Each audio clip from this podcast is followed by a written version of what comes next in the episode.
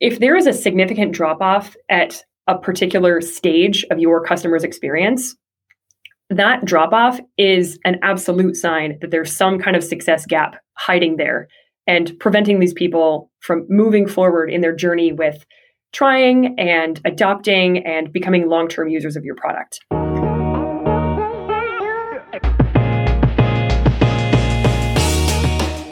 You're listening to Customer Show, the podcast that explores what makes people tick, click, and buy.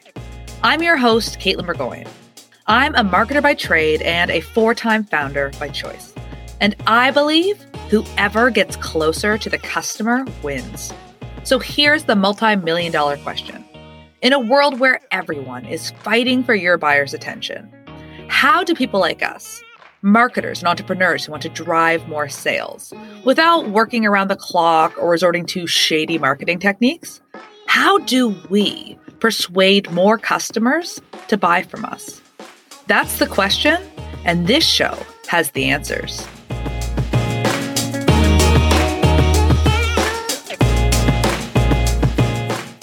The last time you wanted to buy something, but you either canceled the purchase or walked away entirely because something went wrong? Maybe the product description confused you. Or maybe you started searching for a new solution and you got overwhelmed because there were just too many options to choose from.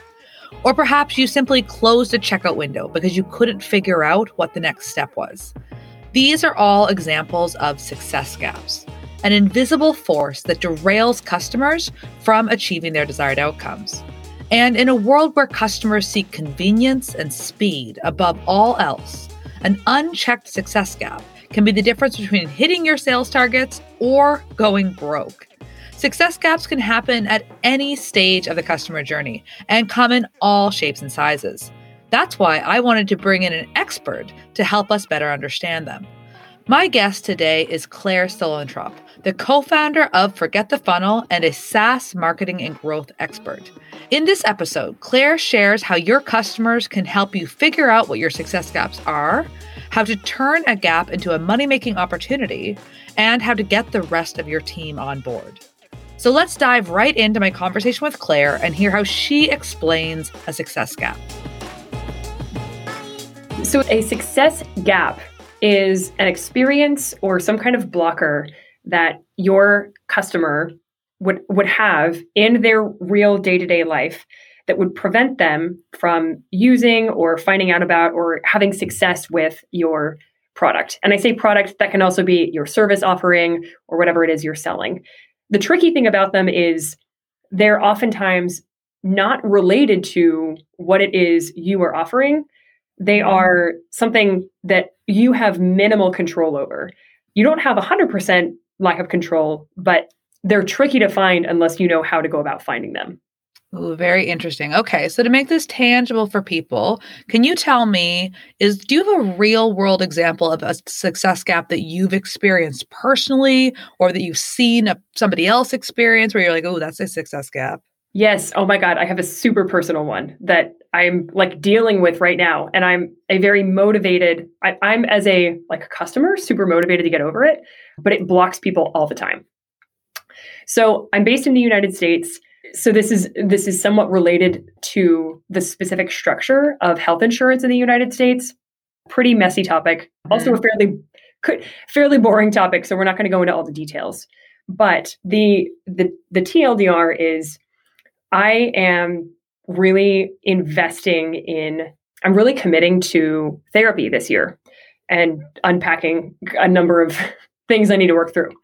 For anyone who's ever attempted to find a therapist and find a therapist in the US, the chore of not only finding someone who you might be a good fit to work with, but also who accepts your insurance is, I can't even describe what a pain mm. it is. Mm. I heard somebody once describe it as someone with a broken leg having to like crawl to the doctor's office by themselves. Oh like it's goodness. just it's just absurd.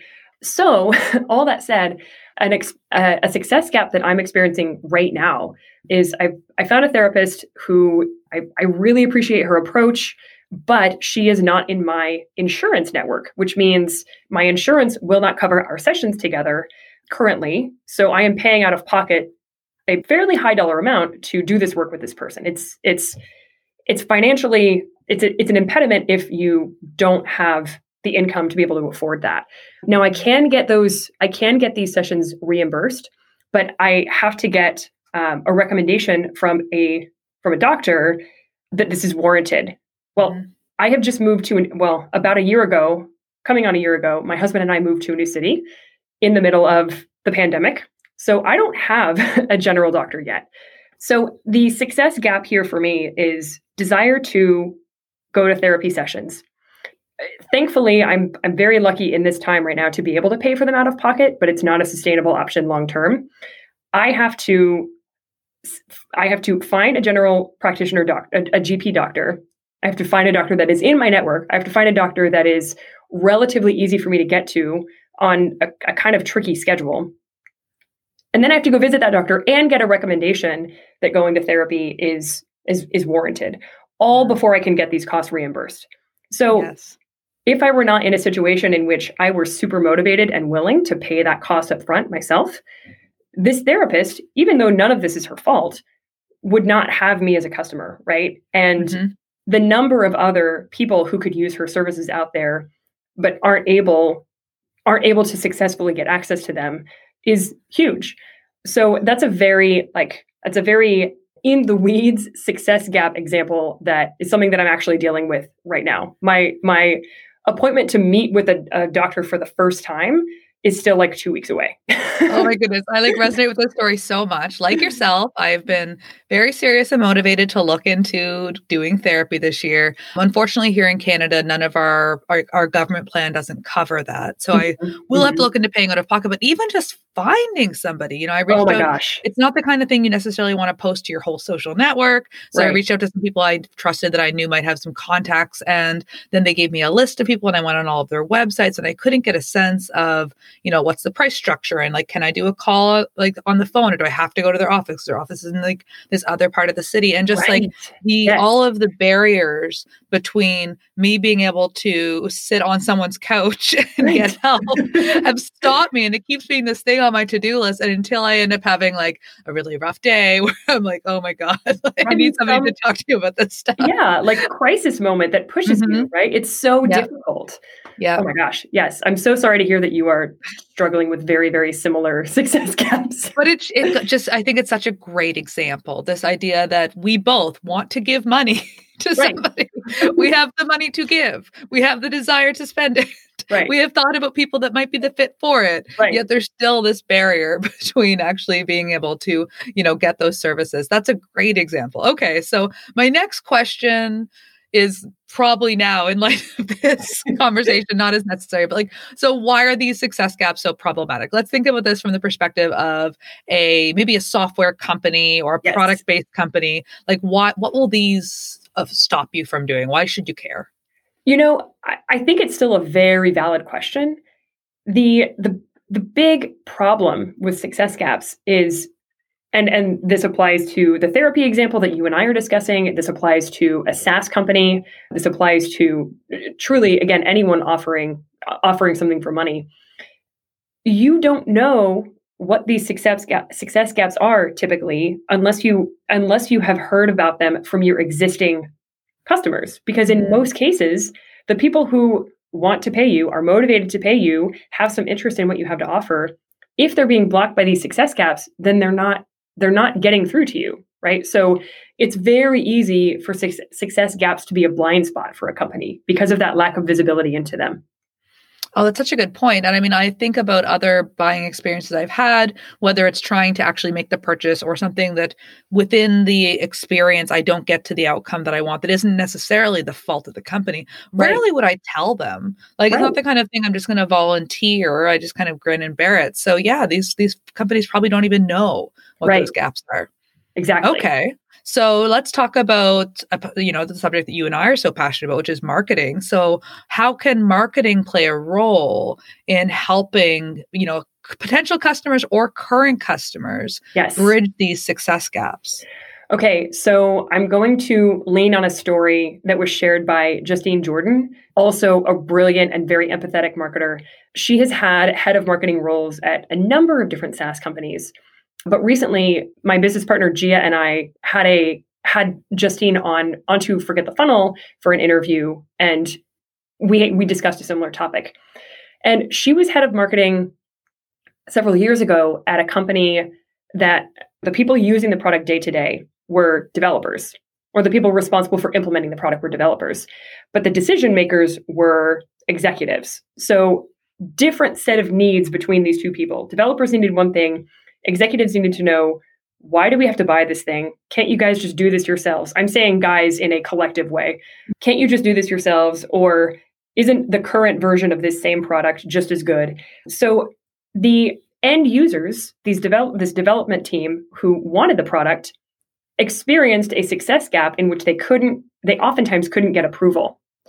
And so what Justine and her marketing team ended up doing uh, was partnering with, I believe she partnered with the customer success team on this. I would have to go re listen to the interview to confirm that. But what they did was actually created a how to get buy in guide that they wrote specifically for developers wanting to get this tool approved and implemented. So the guide walked through hey, if you need to get your head of finance on board, or if you need to get your CEO on board, here are the talking points that you can use to make the case for why this is such a great business purchase. And that is an excellent example of using marketing collateral to help your customer who wants your product, wants to pay for it, bridge a success gap that otherwise you wouldn't really have much control over as a company. That is such a smart one. I love that story. And I've experienced something similar. You know, when I first started working with companies and trying to help them to do more audience research, mm-hmm. a big mm-hmm. stopping point, whether it was a marketer that I was working with that does freelance work or somebody in house, was that they couldn't get their clients or their teams to let them spend the time and certainly not money mm-hmm. on doing audience research. And so I came up with a similar solution. It was like, I need to put together something to help them get buy in. So for me, it was not nearly as fabulous is what it sounds like Jordana created, but it was a just like a little email template for how to get buy-in. But yeah. yes, when you see these gaps and it's like, oh, it doesn't matter how good I am at convincing this person that they will love the thing. If they can't get approval to use it, mm-hmm. then you're not going to get them as a customer. So like that's awesome. Okay, so we you talked about sometimes companies won't know mm-hmm. what those success gaps are because they're not necessarily even getting through to those prospective customers. But let's say that you have customers like and they maybe also be experiencing success gaps. Are there any kind of telltale signs that you there might be an ex- a success gap in your customer journey? Totally. So the from my experience working with a, a lot of different com- different companies over the years the hardest the hardest place to tell that there's a success gap is when the the number of people who you are gaining as new uh, users or new customers is not as high as you want it to be. That's oftentimes internally misunderstood as well, we're just not doing marketing like big enough. Like we need to run more ads or we need to be doing guest webinars or we need to be doing whatever other tactic.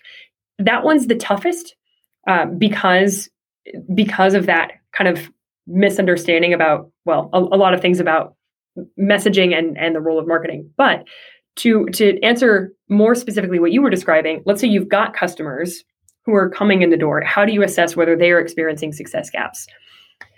If there is a if there is a significant drop off at a particular stage of your customer's experience that drop off is an absolute sign that there's some kind of success gap hiding there and preventing these people from moving forward in their journey with trying and adopting and becoming long-term users of your product.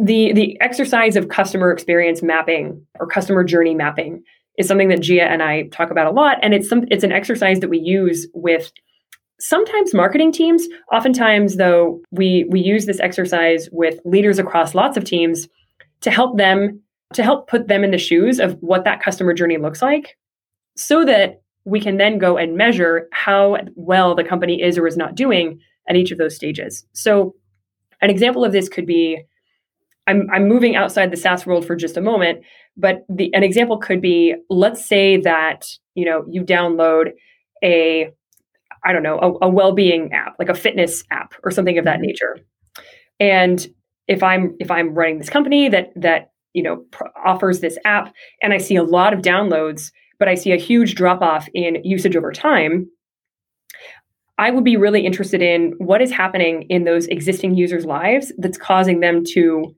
no longer use my fitness app. Are they are they, you know, losing motivation because their habits aren't supporting their fitness goals? And if so, how can I better help them set and stick to good habits? Is it that, you know, they're going through a difficult time in life? Do I have any control over that? What's what's happening out there in the world that I can for, for my customers, excuse me, that I can speak with them and learn about and then map back to either marketing collateral or in-app experiences that better support people through those those success gaps. Okay, let's take a quick time out. If you're listening to today's episode, I bet you're already imagining how you can apply all these ideas to your work. But before you go out and eagerly rewrite all of the copy on your website or change your whole marketing strategy, first, I need you to ask yourself this very important question Do you know, without a shadow of a doubt, who your most valuable customer segment is? If not, you're in trouble. You don't have time to waste by chasing the wrong customers. Even with all of these ideas from our amazing guests, if you're chasing the wrong people, it's going to feel like an uphill battle. But if you're ready to stop wasting time on marketing that doesn't work and attract more dream customers, then I've got something you are going to love. I put together a free tool just for you. I call it my Customer Ranking Calculator. Now, in a matter of minutes, this quick exercise can help you to gain clarity around which customer segments you should focus on and which ones you may want to stop serving. That sounds good, right? So, if you want to download this free tool, head on over to customercamp.co forward slash calculator. That's customercamp.co forward slash calculator. Okay, back to the show. Oh, I love that you talked about, you know, can I speak with these customers and learn? Because I think you're hinting at one of my next questions, which is what does the process look like? How do you identify what these actual gaps are? You can identify where the fall offs are just probably by looking at some of the data, but now you need to know why those are happening. So walk me through how you figure out the why. Yes. So I know that you and I are both very deep in the in the the the world of customer research and we're both big um, champions of the value of customer research. It can it, learning about your customers can happen in so many ways. It can be via sending a survey to a large number of your customers. My my preferred way, when possible, is to do customer interviews because the level of depth that you get of uh, of your customer's story is just unmatched. It's not always possible. So again, relying on something like surveys or analyzing, you know, user behavior kind of uh, kind of behind the scenes is are, those are those are some alternatives in any case whichever form of customer research you use again my favorite being interviews is is critical it's a there's a need to get out of the building so to speak to get out of your own head and to understand what's happening in these people's worlds mm-hmm. a I know that you have also had Bob Moesta on the show. Bob Moesta is a a pioneer of this entire approach mm-hmm. of interviewing your customers and using those interviews to uncover success gaps. And over the uh, recent holidays, I finally, after it was on my list for a long time, I finally read one of his newer books, Demand Side Sales. Ah, so good. Such a good, easy read, too. I love when somebody that's as brilliant as he is, April Dunford's book is very similar, yes. is able to take something that could be really meaty and easily sprawl a thousand pages right. and put it into such a like, conde- like you know, digestible format. It's a, right. a delight to read. Right. So you uh, uh, clearly are i mean we're reading all the same books we think that all the same people are super smart there's there's some excellent examples in that book of when interviews uncovered a success gap for customers. I'm trying to think of a good one. There's there's one use case in there where he's working with a housing development company and they're struggling to get the number of home purchases that they need to hit their revenue goals.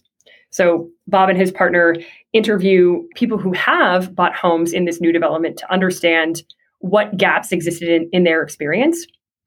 And think about moving, right? Moving sucks. Mm-hmm. There's there were so many different gaps they uncovered.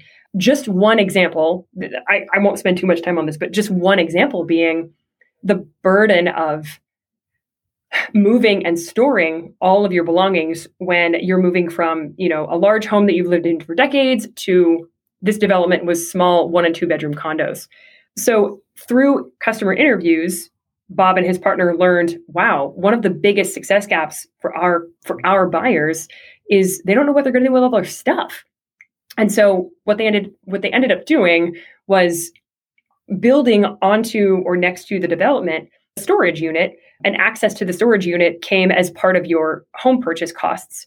And the storage unit included a little like seating area where, you know, it, buyers who were moving into this development could when their their children um, or their grandchildren came over they could go over to the storage unit and gradually sort through their belongings and start to start to downgrade give some of their their items away. So that was i, I can't i'm not i'm not going to get the stats right from the book. The book itself is a better reference but that had a that had a tangible impact on sales and therefore on revenue and is just one great example of adapting your customer's experience in order to overcome one of those success gaps that previously as a as a housing development you're not necessarily responsible for right such a good example. I love that example. And I think it becomes so clear too. Again, it's not something that is necessarily your job to fix, right, right. but not fixing it sounds like it can have a huge impact on your sales. So exactly. it's in your best interest to fix it, totally to find it. Right, right. Okay, so we've chatted about this a little bit. So, when you're working with teams, you're helping them to map their buying journey. And in that, they're starting to kind of identify where there are some places where people might be falling off or the experience might be causing more friction. And once you've identified those, how do you come up with ideas like the storage room? Like how how do where does that come from? Oh my gosh, this is where this is where team brainstorming gets really really fun. So there's a company that I've been working with for several months now. We're still we're still in the process of figuring out how to bridge a number of success gaps that their customers have. But going back to that discussion around customer experience mapping or customer journey mapping, when I began working with this company, their general manager was already really thankfully really bought into the idea of leveraging customer research to improve performance. And prior to me coming on board, he had guided the team through about, I can't remember the, the, exact number, but about 30 customer interviews. He's also, this general manager is thankfully very, very much on board with the same approach that, that you and I champion.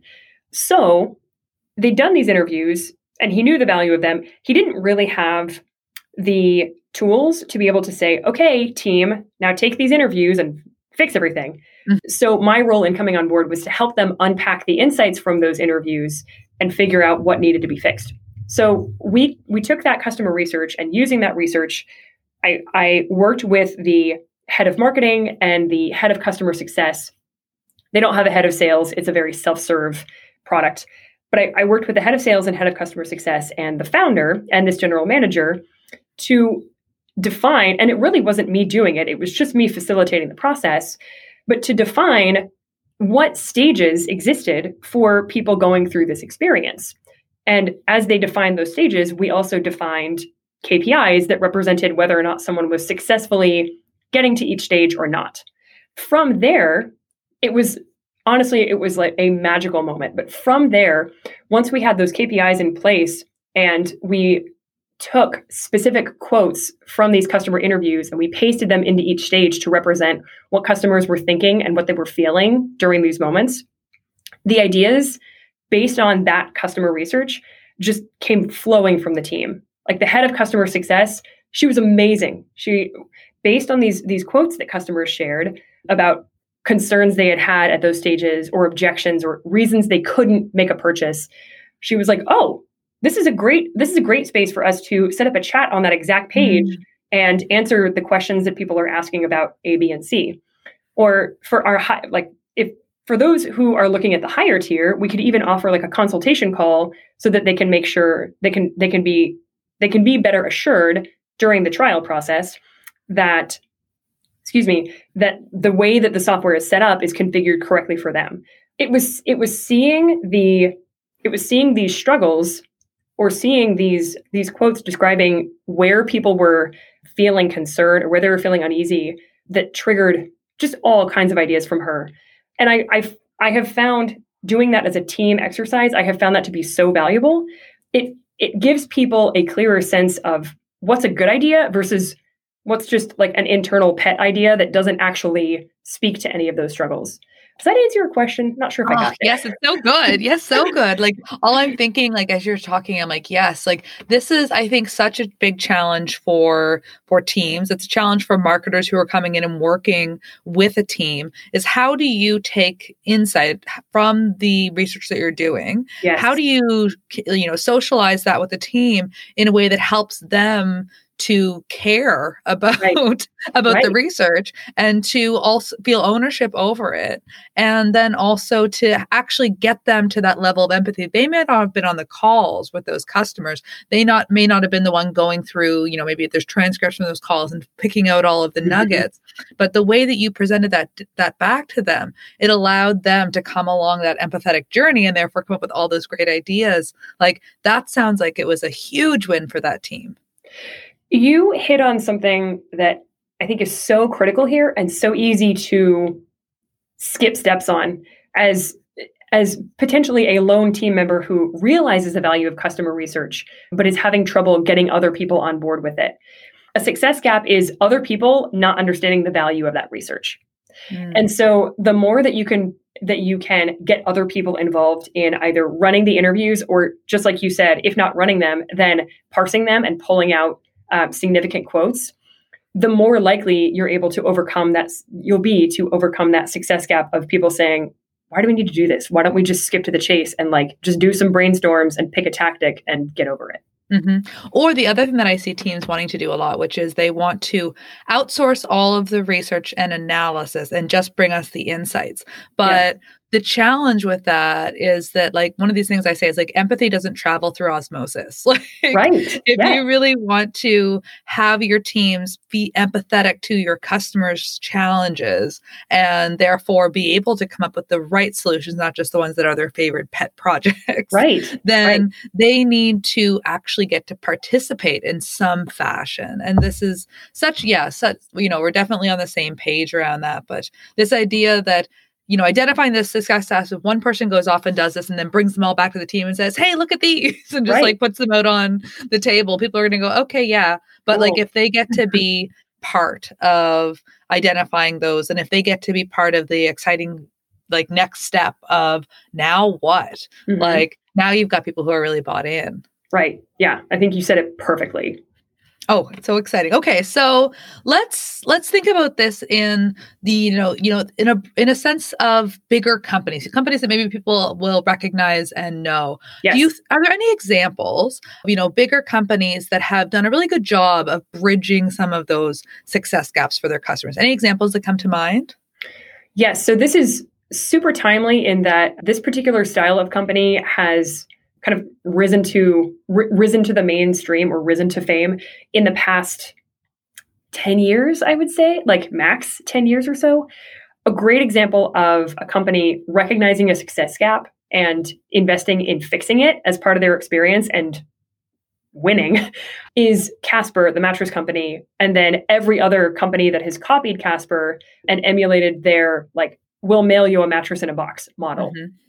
So huge success gaps exist in the conventional way of going to a mattress store and having a salesperson like follow you around and laying on these mattresses and not really knowing what you're looking for and being kind of grossed out and not knowing like if we take this home and this mattress you know sucks and my back hurts in 3 months like what do we do? Then we have this mattress horrible buying process, right? Like horrible customer journey.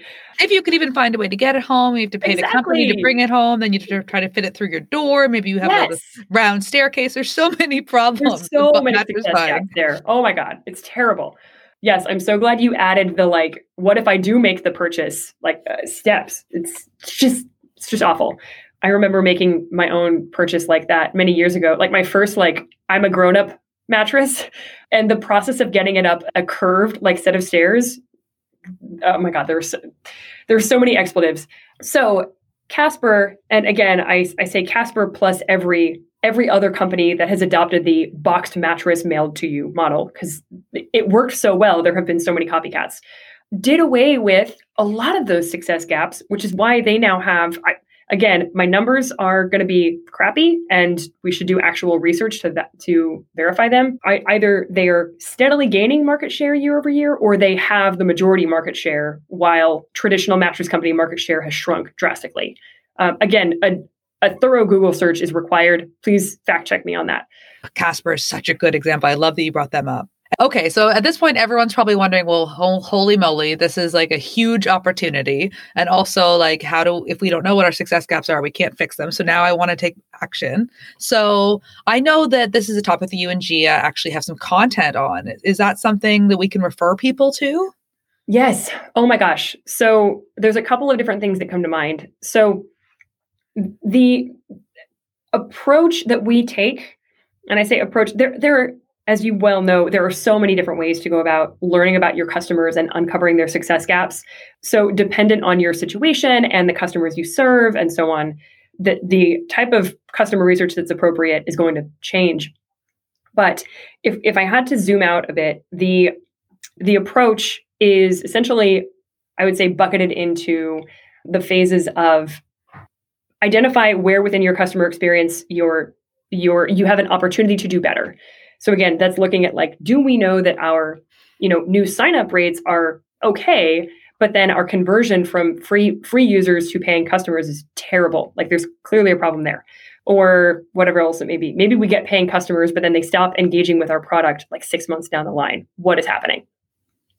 It's it's a it's a process of identifying where you have opportunity to do better from a revenue perspective in your business and then doing research mapping out what you've learned from the research in terms of what what you've learned your customers real life experiences and what those success gaps are and then iterating on implementing fixes to those success gaps. And then you do it all over again on a cycle. At a high level we call that approach customer led growth. And there was a there was a write up done on it not too many months ago late last year it describes customer led growth at that level in a bit more eloquent way than i than i just have so that as a resource is totally free and is a really good primer for just understanding what in the world process I'm talking about and as a tool for getting other people, you know, within your team or your company thinking about this approach.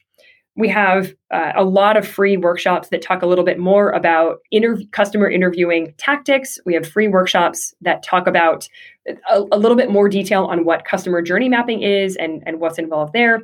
All of those free workshops live on our website at forgetthefunnel.com slash resources. So those workshops are part of a huge library of video content we've created over the past several years to help people with this work.